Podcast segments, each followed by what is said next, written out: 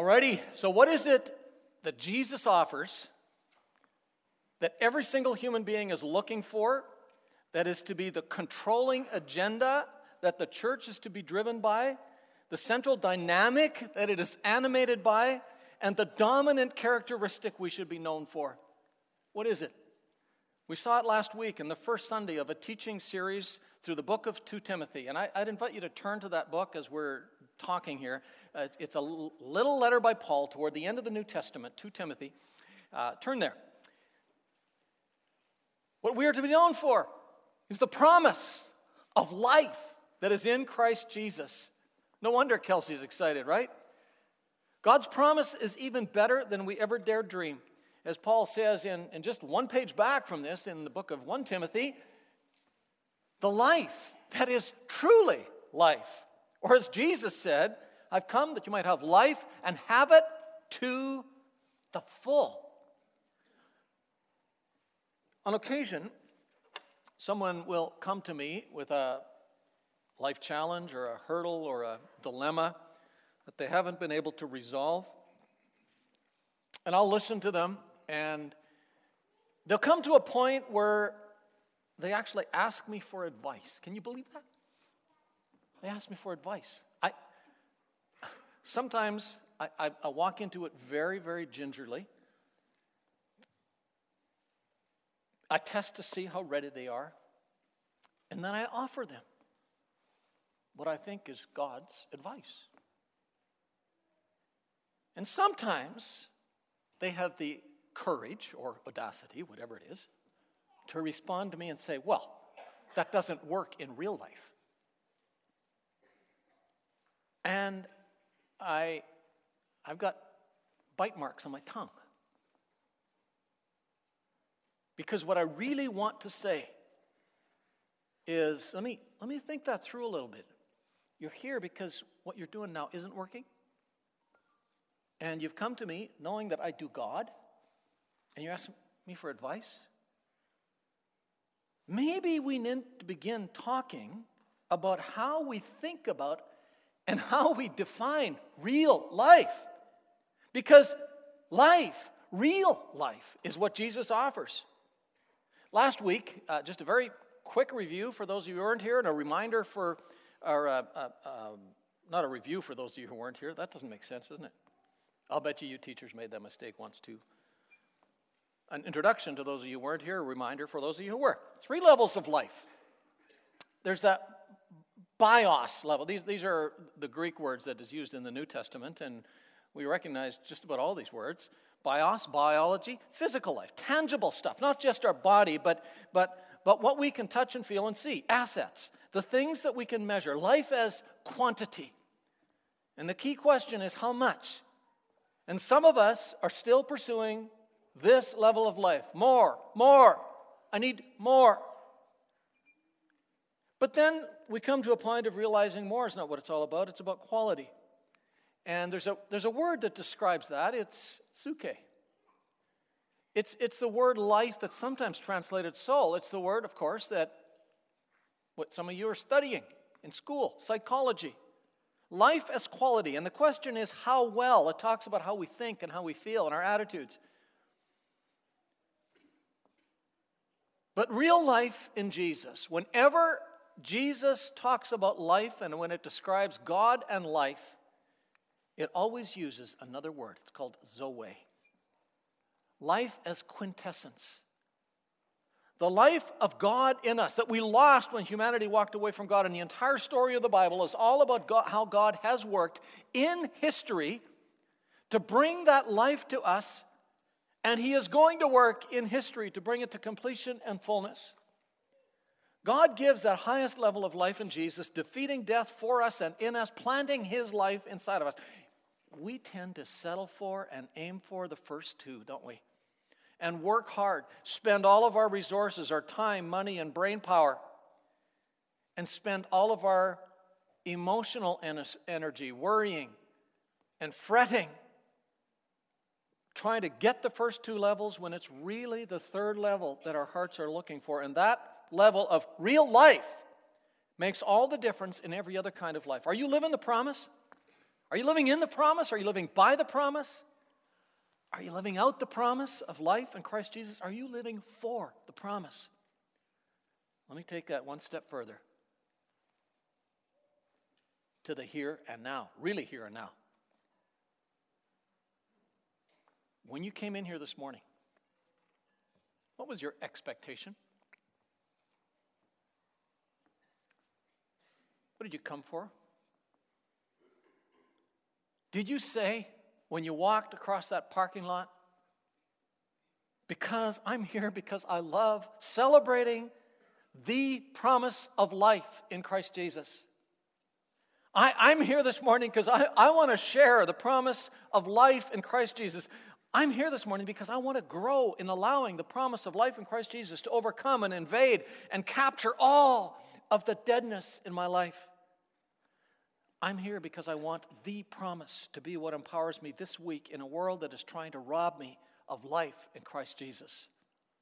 I hope that's why. And I hope that's how you came because we tend to get what we expect, right?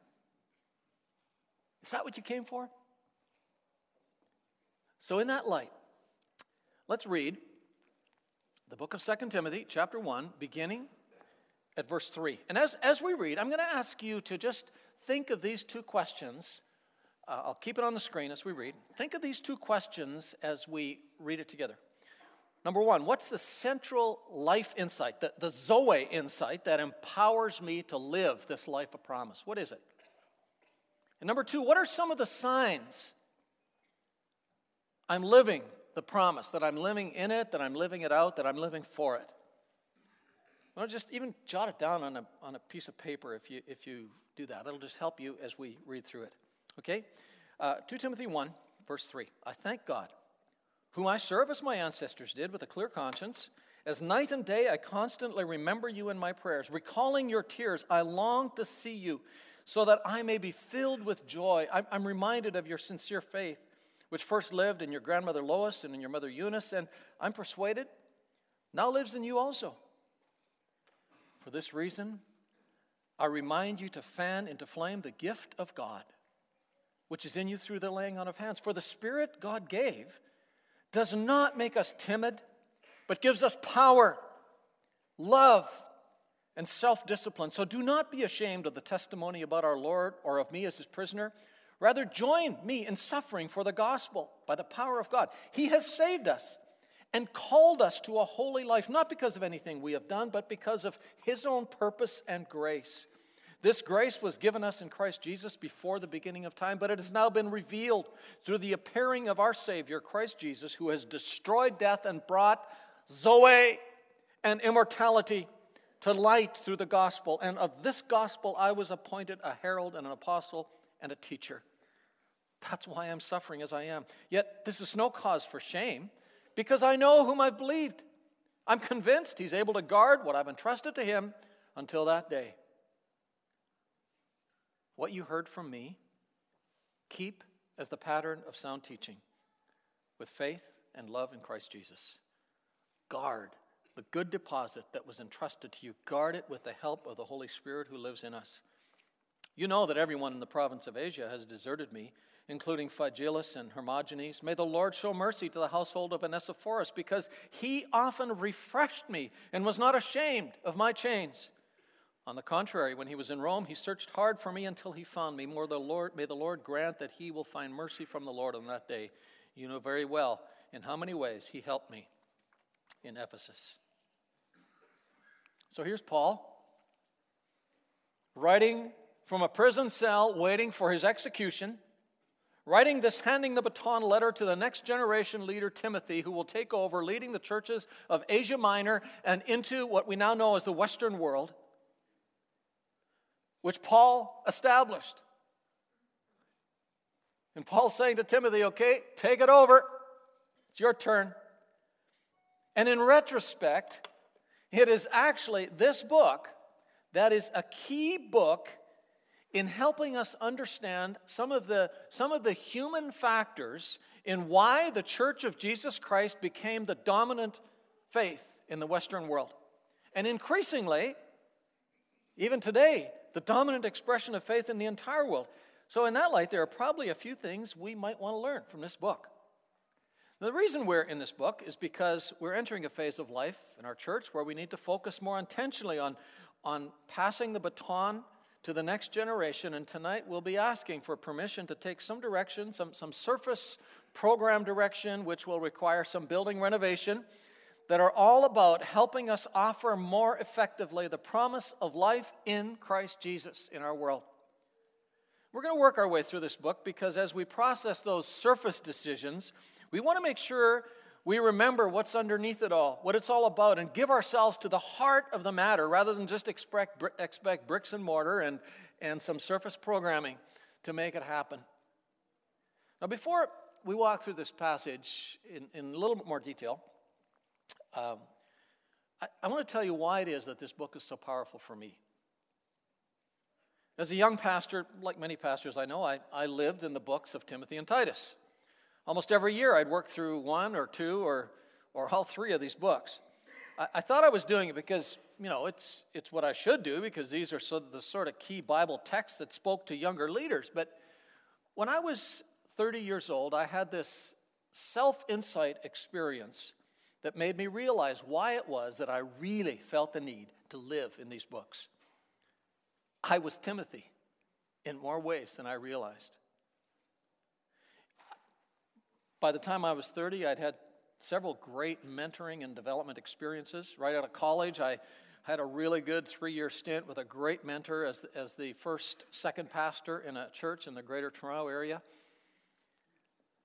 I had an awesome graduate school education and experience there. It wasn't just about academics, but, but hands on practical experiences. I had the wonderful privilege of, of being the first formal intern with a, with a very prominent leader of church renewal in the in the 70s and 80s coming, coming out of the Jesus movement of the 60s. His name was Gene Getz. Some of you have heard of him. I worked under his tutelage for four years. And then I came back to Canada to another church as its first, second pastor.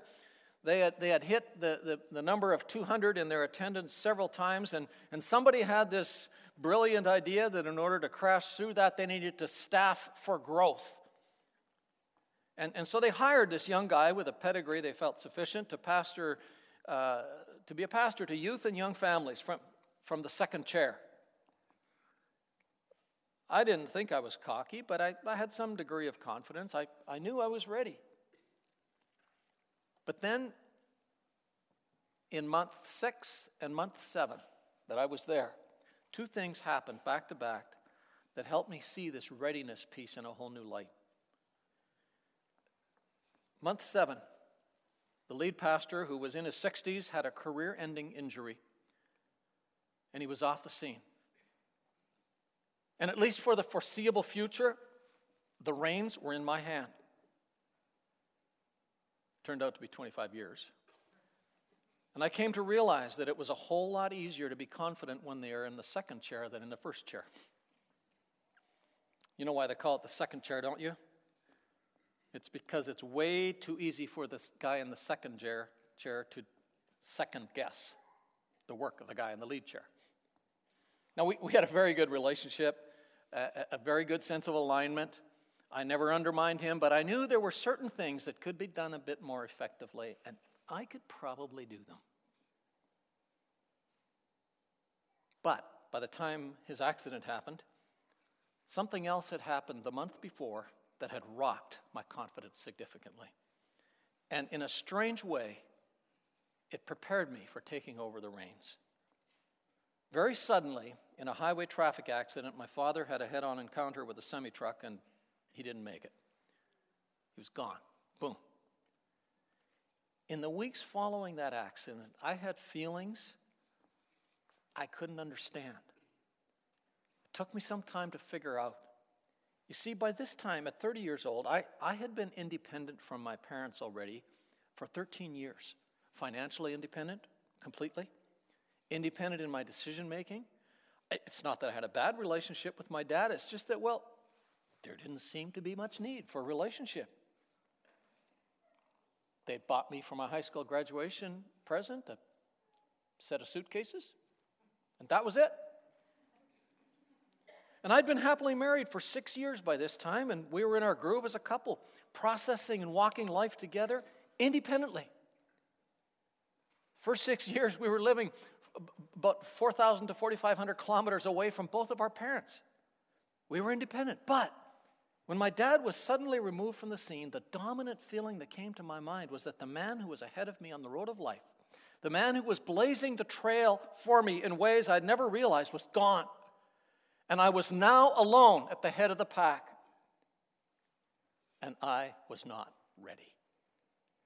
It shook my world in a good kind of way. Because I know where to turn the book of Second Timothy. Timothy, who had in many ways been on his own for a while already, figures out that Paul is probably gone for good, and he is overcome by a lack of confidence. What? Me? I'm not ready for this. I'm not gifted for this. Take over from Paul? Are you kidding me? Paul knows that, and he puts it on the table. For this reason, I remind you to fan into flame the gift of God which is in you through the laying of hands. For the Spirit God gave us does not make us timid, lack courage, confidence. Why does Paul say this that way in, in the negative? Why doesn't he just put it in the positive? He says it because Paul knows Timothy and he knows it's real. This is not a theoretical possibility. But Paul has more confidence in Timothy than Timothy has in Timothy. No confidence, says Paul, no problem. Confidence in Timothy? No, not in Timothy. It's understanding what Paul is saying, what Timothy is hearing in what Paul is saying, in this one phrase that is the central life insight, the Zoe insight that empowers me to live a life of promise, real life in my life. God did not give us a spirit of timidity. The spirit God gave us. It's all about the spirit God has given. What Paul is doing with this statement is he is taking that generic promise of life statement from the first verse and he's making it personal for Timothy. Timothy, before we talk about the job you have, let's talk about you.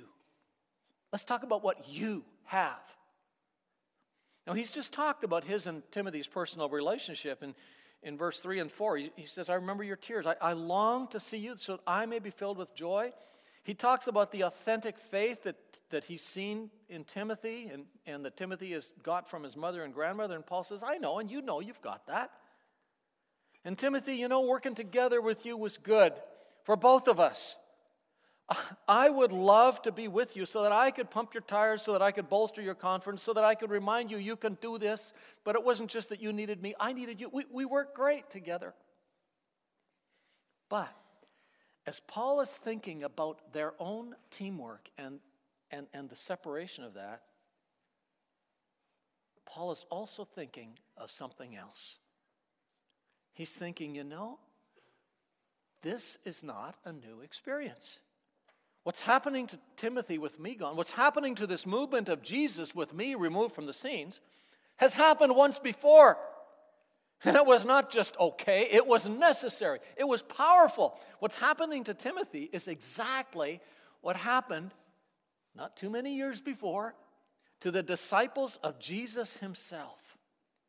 Jesus has said that he would build his church and then suddenly, boom, he is gone. And these guys are left to do it by themselves in a hostile environment. They were persecuted by their own people, the Jews, Paul being one of them. And they were persecuted by the political leadership, the Romans. But although they felt like they were alone, they were not alone. And Jesus had promised they would not be alone. In order to understand what Paul is saying, we have to go back to what Jesus taught in his handoff.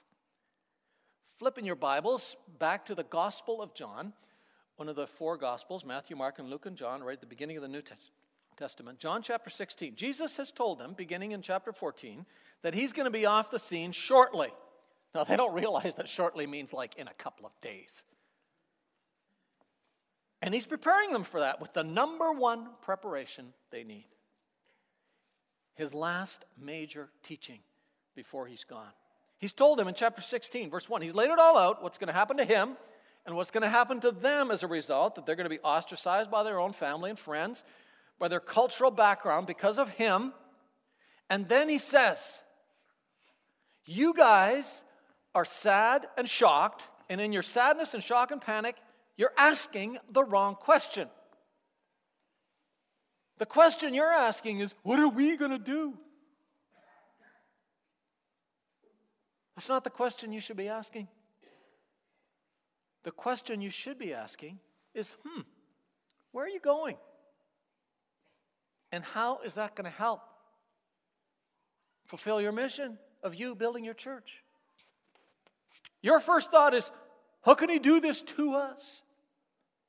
But what you should be asking is, Hmm, he's proven that he's wise beyond anybody we know. He's loving beyond anybody we've ever experienced, and he has got more power than we've ever seen.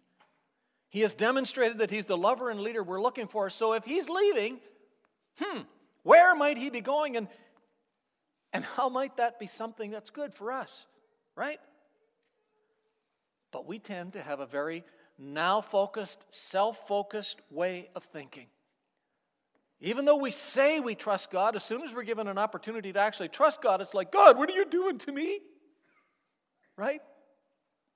And then Jesus, after he says this, he makes that, that, that, that gag me statement that we hate. Oh, I'm doing this for your good. Seriously, he actually says it. Verse 7 of chapter 16. I tell you truly, it's for your good that I'm going away. Really? How can you say that? But Jesus doesn't stop. Unless I go away, he says, the advocate, the Holy Spirit that he's been talking about since chapter 14 will not come to you. You see, where I'm going is back home to the throne room of the universe where I have ultimate control over everything that happens. And the first order of business when I get there is to send him to you. And what will he do? Well, let's go back to chapter 14 when he first talked about leaving and sending the Holy Spirit. Chapter 14, he's told them he's leaving in the, in the first six verses, but he's not really leaving them. Verse 16, I will ask the Father, he will send you another advocate to help you and be with you forever. The Spirit of truth. The world can't accept him, they can't have or receive him because it neither sees him nor knows him. But you know him because he lives with you and will be in you. And then he clarifies it even further. This is not some vague entity, this is not some force. I will not leave you as orphans. He says, I, I am coming to you because I live now and forever. You are going to live. Folks, this promise is so astounding, it is so unbelievable few of us actually grasp it. If you had taken a poll of Jesus' disciples and asked them the question, what would you rather have, Jesus beside you or, or Jesus' Spirit in you? I would venture to say that every single one of them would have said, Are you kidding me? We'll take Jesus with us any day. We don't want him to leave. Can you see how this must be in Paul's mind as he puts on the table with Timothy Yes, I wish we were together, and I know you think you're not ready, and, and you think you don't have the right personality, but remember that Jesus' followers, the one he commissioned to take over when he was gone, they were in the same position. And he reminds, reminds Timothy the same thing Jesus tells them For the Spirit God gave us. The Spirit God gave you, Timothy, His Spirit. Back to John 14. Let's look at that more closely in, in the light of what Paul says to Timothy. What is it that Jesus first says about the Holy Spirit that he will send? You know him, for he lives with you and will be in you. Not just with us, but in us. Because I live. Through the Holy Spirit, you also will live. Now, I really don't have to ask you to guess, do I? It's one of those three guesses, the first two count, two don't count kind of questions. What life word do you think it is that Jesus uses when he says live? It's the verb form of Zoe. Real life, true life, full life. And what is the essence of that Zoe life on that day when the one I promise will come, you will realize you will become personally and powerfully aware that I am in my Father. I am one with my Father, and you are in me, and I am in you. The life I am, the life I have, will be in you. Of all of the gifts God has given, the one that makes the most impact in life every single day of life is the Holy Spirit. Because it is the Holy Spirit inside of us that is the Zoe that we were created for and are looking for God's life in my life. It's not just another level of life, it's a whole new kind of life. And we wonder why Jesus called it new birth. Paul when Paul came to see Jesus for who he really is and understood Jesus' teaching, here's what he said Romans chapter 8. Romans is sort of his, the epitome of his sort of theological understanding. And chapter 8 is the mountain peak of that great book. Therefore, there is now no condemnation Yesterday is gone for those who are in Christ Jesus, because through Christ Jesus, the law of the Spirit who gives life has set you free from the law of sin and death. Literally, it's the law of the Spirit of life. It's so easy to hear that it just sort of in transactional terms, isn't it? It's, it's a transaction that God effected in Jesus, and, and we can go free. Oh, it is that, but it is so much more. Later on, down in verse 9, therefore, there is now no condemnation. Oh, verse 9, you, however, are not in the realm of the flesh, the bios level, but you're in the realm of the Spirit, if, I, if indeed the Spirit of God lives you, in you. And here's the deal if anyone does not have the Spirit of Christ, they don't belong to Christ. But if you belong to Christ, Christ is in you, then even though your body is subject to death because of sin, the Spirit gives life because of righteousness. And if the Spirit of Him who raised Jesus from the dead is living in you, He who raised Jesus from the dead will give life, Zoe, to your mortal bodies because of the Spirit who lives in you. So, what is the Holy Spirit all about? The overarching, the one big thing about the Holy Spirit, the only thing you really need to know, well, basically, the foundational thing you need to know is that He is God's gift of life. Not just to you, not just for you, but in you. He is there, He is real in my life.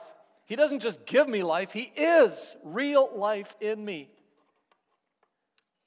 H- have you allowed your mind to just begin to think of, of, what that means?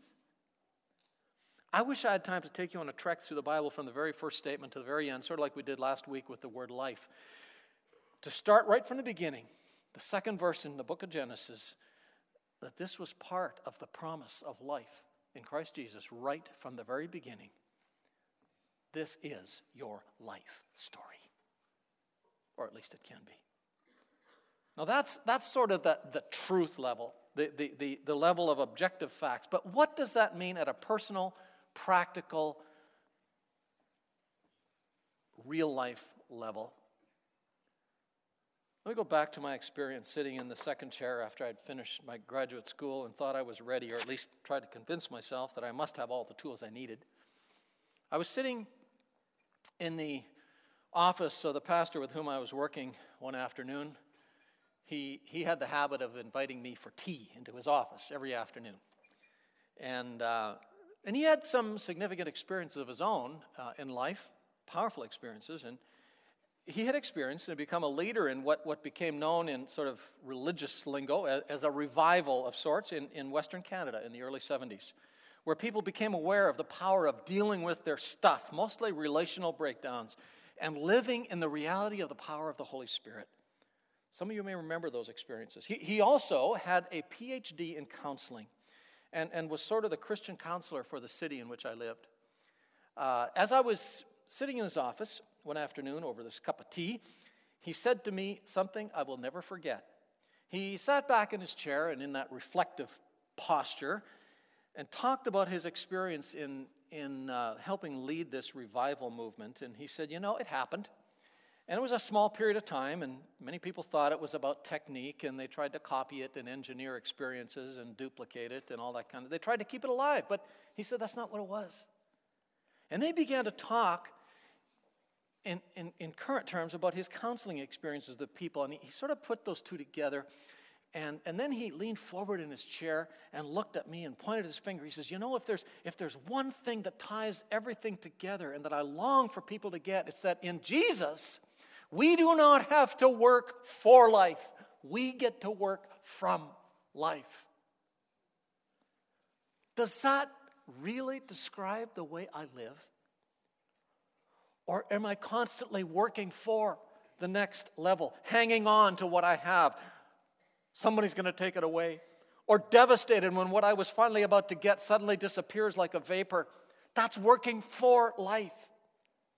We don't have to live that way. In Jesus, I already have all of the life I really need forever. In Jesus, life, real life, is the starting point, not the end game. Can you believe that? It's not just about forgiveness or engineering some experiences by which we might feel some spirit, or through counseling trying to help people achieve more at their bios level or attain some measurement, measurement of fulfillment in their psuche level of life. The Spirit God gave us is life. He is the life of God in you. He is the life of God giving you the, the Zoe that you were created for. You see, Abraham Maslow, who some of you have uh, studied a bit in, in some of your social science courses, Abraham Maslow had one thing right. There, there is this hierarchy of, of life needs, starting at sort of the, well, we might call it the bios level, the physiological breathing, food, water, shelter, clothing, sleep, and safety and security is also a bit about the bios level, some of it health, employment, property, family, social stability.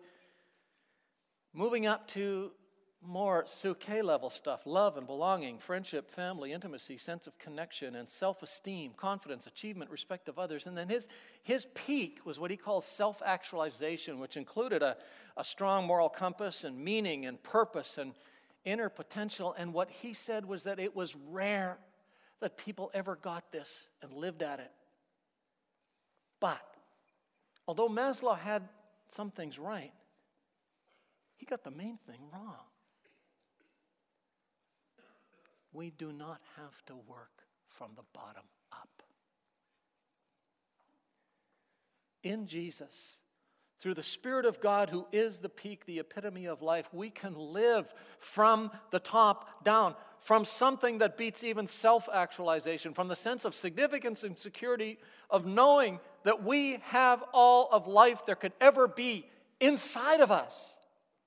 You know, we spend way too much time and use up way too much brain power thinking about what it is we're working for, what we need to have, how it is we need to keep what we have, what we're trying to achieve, this bucket list of stuff that's all about bios and zoe, or and, and, uh, and psuche. What would happen if we just spent a little more time thinking about what we are working from? You know, that's one of the benefits and one of the, the, the reasons for a daily time of reflection with God in His Word and through prayer. That's what we get as we do that. Now, now let me put this on a, on a really surface level uh, with a, just a, a very crude analogy. Let's say you're 30 years old, you've been working for years getting prepared for your future. You've got your education, you've got your job, and now you have kid number one, but you have one big deficit. Through this process of working for life, you've accumulated a lot of financial debt. Some of which you have to admit had to do with spending money on experiences you felt you needed in order to feel life. What kind of life? Bios, psuche, life. For the last three years, you've been living hand to mouth, two jobs, doing almost doing with almost nothing. It's getting worse, not better. Creditors are at your door. You finally hit bottom because you don't even have money for the next month, and what you really need it is your own house. You'll never get it.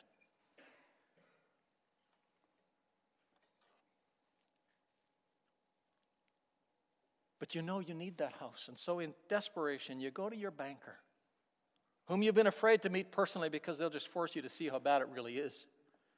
But you finally sit down with her and tell her your whole story and say, Is there something I can do? The banker listens to you and he says, Well, okay, let's start looking realistically at your accounts.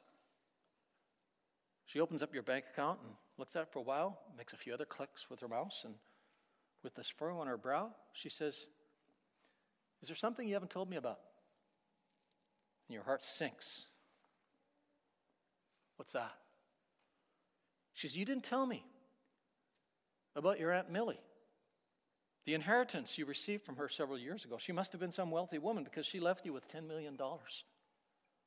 Are there some strings attached to that money that makes it not accessible to you? You look at her with your head spinning around, like, Are you pulling my leg? Your mouth is open, you don't know what to say. And your mouth looks at you and says, Close your mouth, you're starting to drool. She reaches out to wipe your face with a cloth that she's just wiped puke from a baby's face. And slowly it begins to dawn on you what that means. Now, finally, through a huge gift you really didn't deserve, you'd largely ignored Aunt Millie through her life, you now can actually start living from a position of life, not for the life you always wanted. Timothy, you have all the preparation you need. You have the spirit of life in you. It's there in the bank account right now. And now you get to show others how real it is in you for them. Just fan the flame of the Spirit of God planted in you. Let it break in, break through into life, which is similar to what Paul says in Ephesians chapter 5, right? Be, keep being filled with the Holy Spirit. When I read that phrase, fanning into flame, I can't help think about an experience that we had when our kids were really young, both preschoolers on a really cold wintry day, waking up one morning to a really cold house. I went to the thermostat, did the only thing I knew how to do. I couldn't, nothing happened. So I went down to the furnace and bent over and looked, and I don't know. So I called a friend, I thought it might help. I told him the problem. He said, hmm, probably a thermocouple. I said, Yeah, that's what I thought. I was too proud to ask him what a thermocouple was, but I finally spit it out. And he was an engineering tech, so he took delight in educating me in great detail while I was standing there shivering exactly how a thermocouple worked. As an important safety device to shut off the gas to your furnace should the pilot light go out. Finally, when he was taking a breath, I said, uh, Do I need to call a furnace guy? Who can I call on a Saturday morning? He said, Nah, just try and replacing it first, and if that doesn't work, then call a thermos guy or a furnace guy. So I went to the hardware store, got a thermocouple, and I changed it. With my wife overseeing the whole process, uh, breathing on my neck, beaking only occasionally. I got her done. We got her done. I turned on the gas, lit the pilot light, and I, I released LaDonna from her overseeing duties to go upstairs and turn up the thermostat while I crouched in that little space behind, between the furnace and the wall to watch. She turned up the thermostat. There was this click and a few second pause, and all the burners filed up. I, I yelled to her, Okay, turn it back down. The burners went off, and she said, Is it working? I said, Try that again. There was a few second pause, and then, and then I said, Turn it down again. All the burners went off, and she said, Is it working? I said, Turn it up one more time. I love that. Ever seen a furnace burst into flame? Don't you just love that? You see, when you become a believer in Jesus, God's Holy Spirit comes inside of you, the pilot light is on. And to be filled with the Spirit, to fan into flame the gift of the Spirit is simply when you face things that make you cold, when you face things that make you realize your own weakness, to allow the Spirit of God to burst into flame like it was designed to do. Because it is from the spirit of life in you that you get what it is you really want. What do we want? For the Spirit of God, the Spirit God gave us to not make us timid, but gives us power. That's what we want, isn't it? We think we don't have power, so we go for control. We go for status at some bios level. We can't live in contentment because we want something we don't have. At the psuche level, we want validation. And so we try to control our image. We fulfill our distorted desires. What is it we have? We have empowerment to be not who we are, but who God called and created us to be, which makes all of those things that we desire secondary.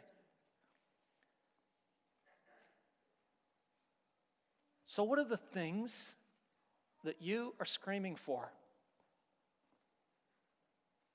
That you think you really need but don't have? That you're trying to prove that you can get, that you want people to see? What do those things say about how God might be inviting you to hear? Don't you realize I have already given you all you need for empowerment you really want? It's in the bank. The Spirit God gave us does not make us timid, but gives us power. Why do we need that power? Let's peel back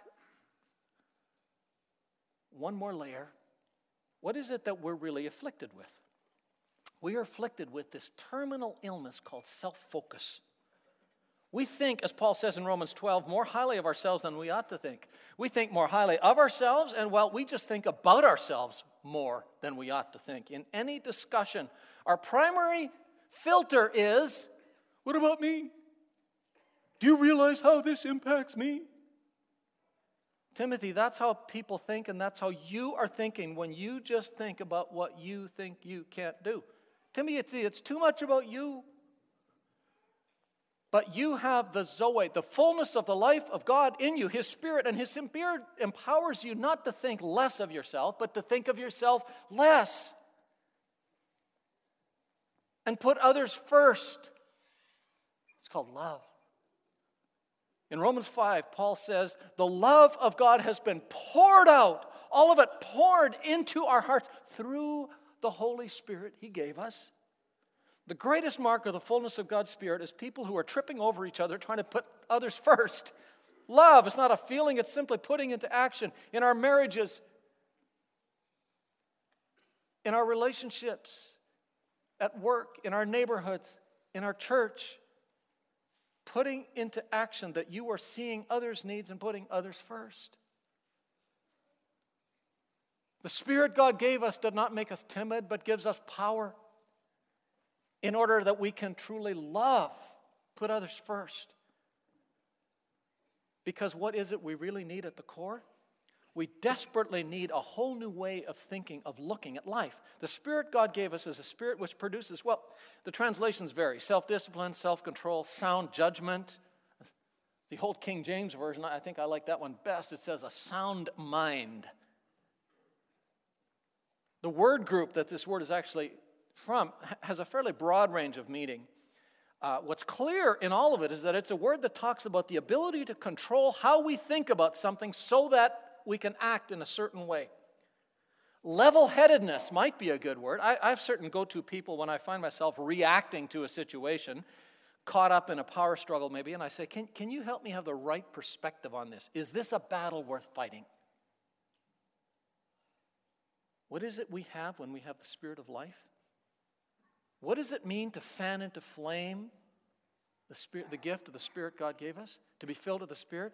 It does not mean, it does not mean that what we need is more of the Holy Spirit. What it means is we need to allow the Holy Spirit to have more of me, more control primarily of the way I think a greater awareness of how I am so controlled in my heart by the bios and psuche levels that my naturally, my head naturally goes there. No, the life of the Holy Spirit helps us think in a whole different way, even about our own needs. Think with sound judgment. Empowerment in order to love because we can think right. Now, let's briefly, very briefly, talk about that second question. I have four minutes here. The rest of the chapter. You can read it on your own, just with this outline in mind. What are some of the, uh, uh, uh, what are some of the things that Paul tells Timothy he must look for and emphasize and be prepared for as he leads the church into the future? Four quick things. Um, number one, you gotta remember to keep the main thing, the main thing. Do not be ashamed about our Lord or ashamed of me, his prisoner, but join me in suffering, sacrificing for the gospel. In verse 10, this grace has now been re- revealed through the appearing of our Savior, Christ Jesus, who has destroyed death and brought life and immortality to light through the gospel. How is it that a church can be afraid of the gospel? by focusing on bios and psuche levels of like and making those the gospel. God loves all people. We should love all people and serve them at their point of need. Psuche needs, bios needs, just meeting physical needs in the name of Jesus. Yes, we can't ignore needs.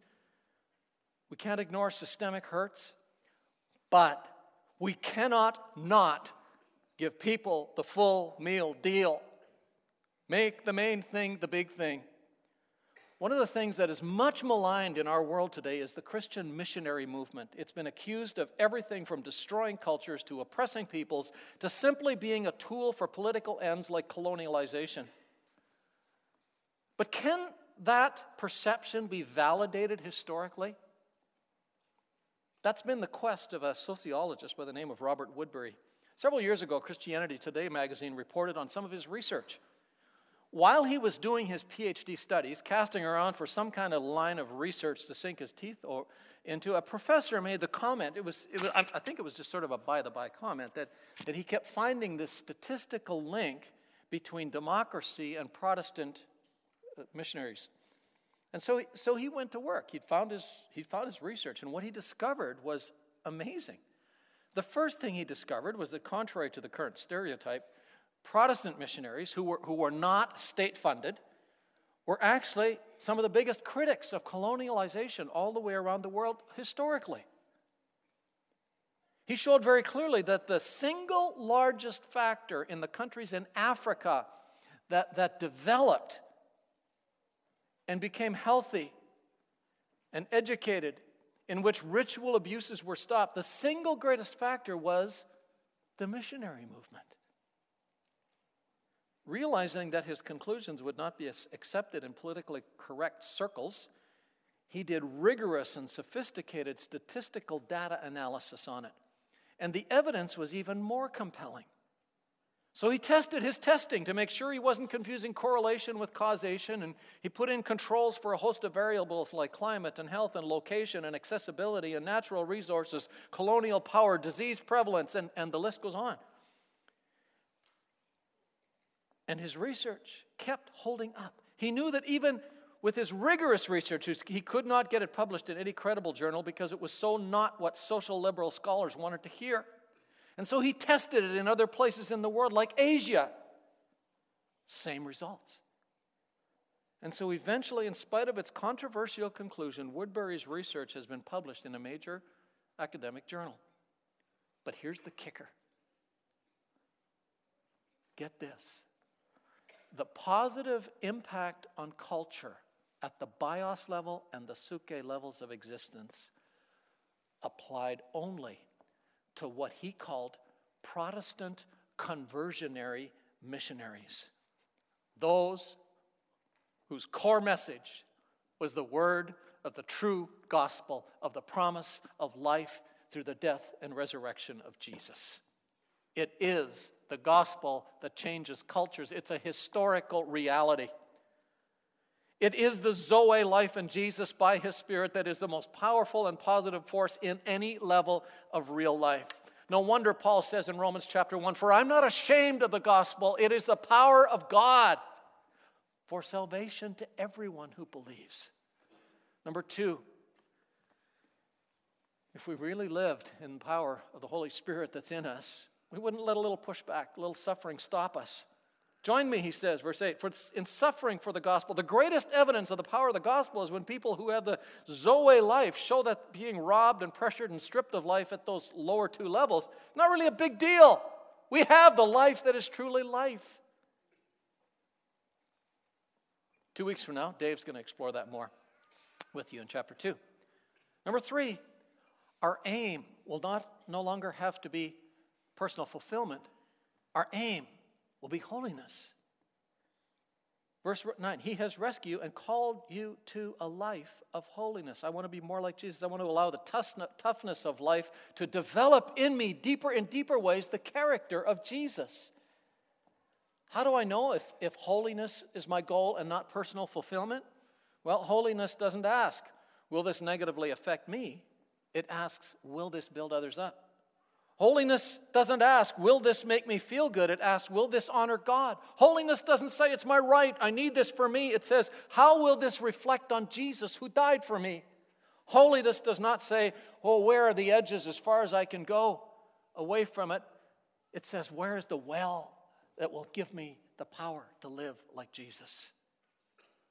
And number four, the very end, the last few verses, I will be a refresher of others who give their lives for the gospel. Refresh people, refresh others. That's how we live. We wrap her up as the worship team comes forward. Years ago, I had a neighbor who, uh, uh, he and I had these over the fence conversations, and, and, uh, and he had been to our church once or twice with his family, and, and uh, um, we had talked about next steps, and at, at some time I said, you know, sometime I'd like to, uh, we could have a small group together and explore this further. And one day he came to me and said, You know, he said, I'm wondering if, if you have one of those small groups you were talking about for a guy like me. I said, Give me a week. And we started this small group in our home.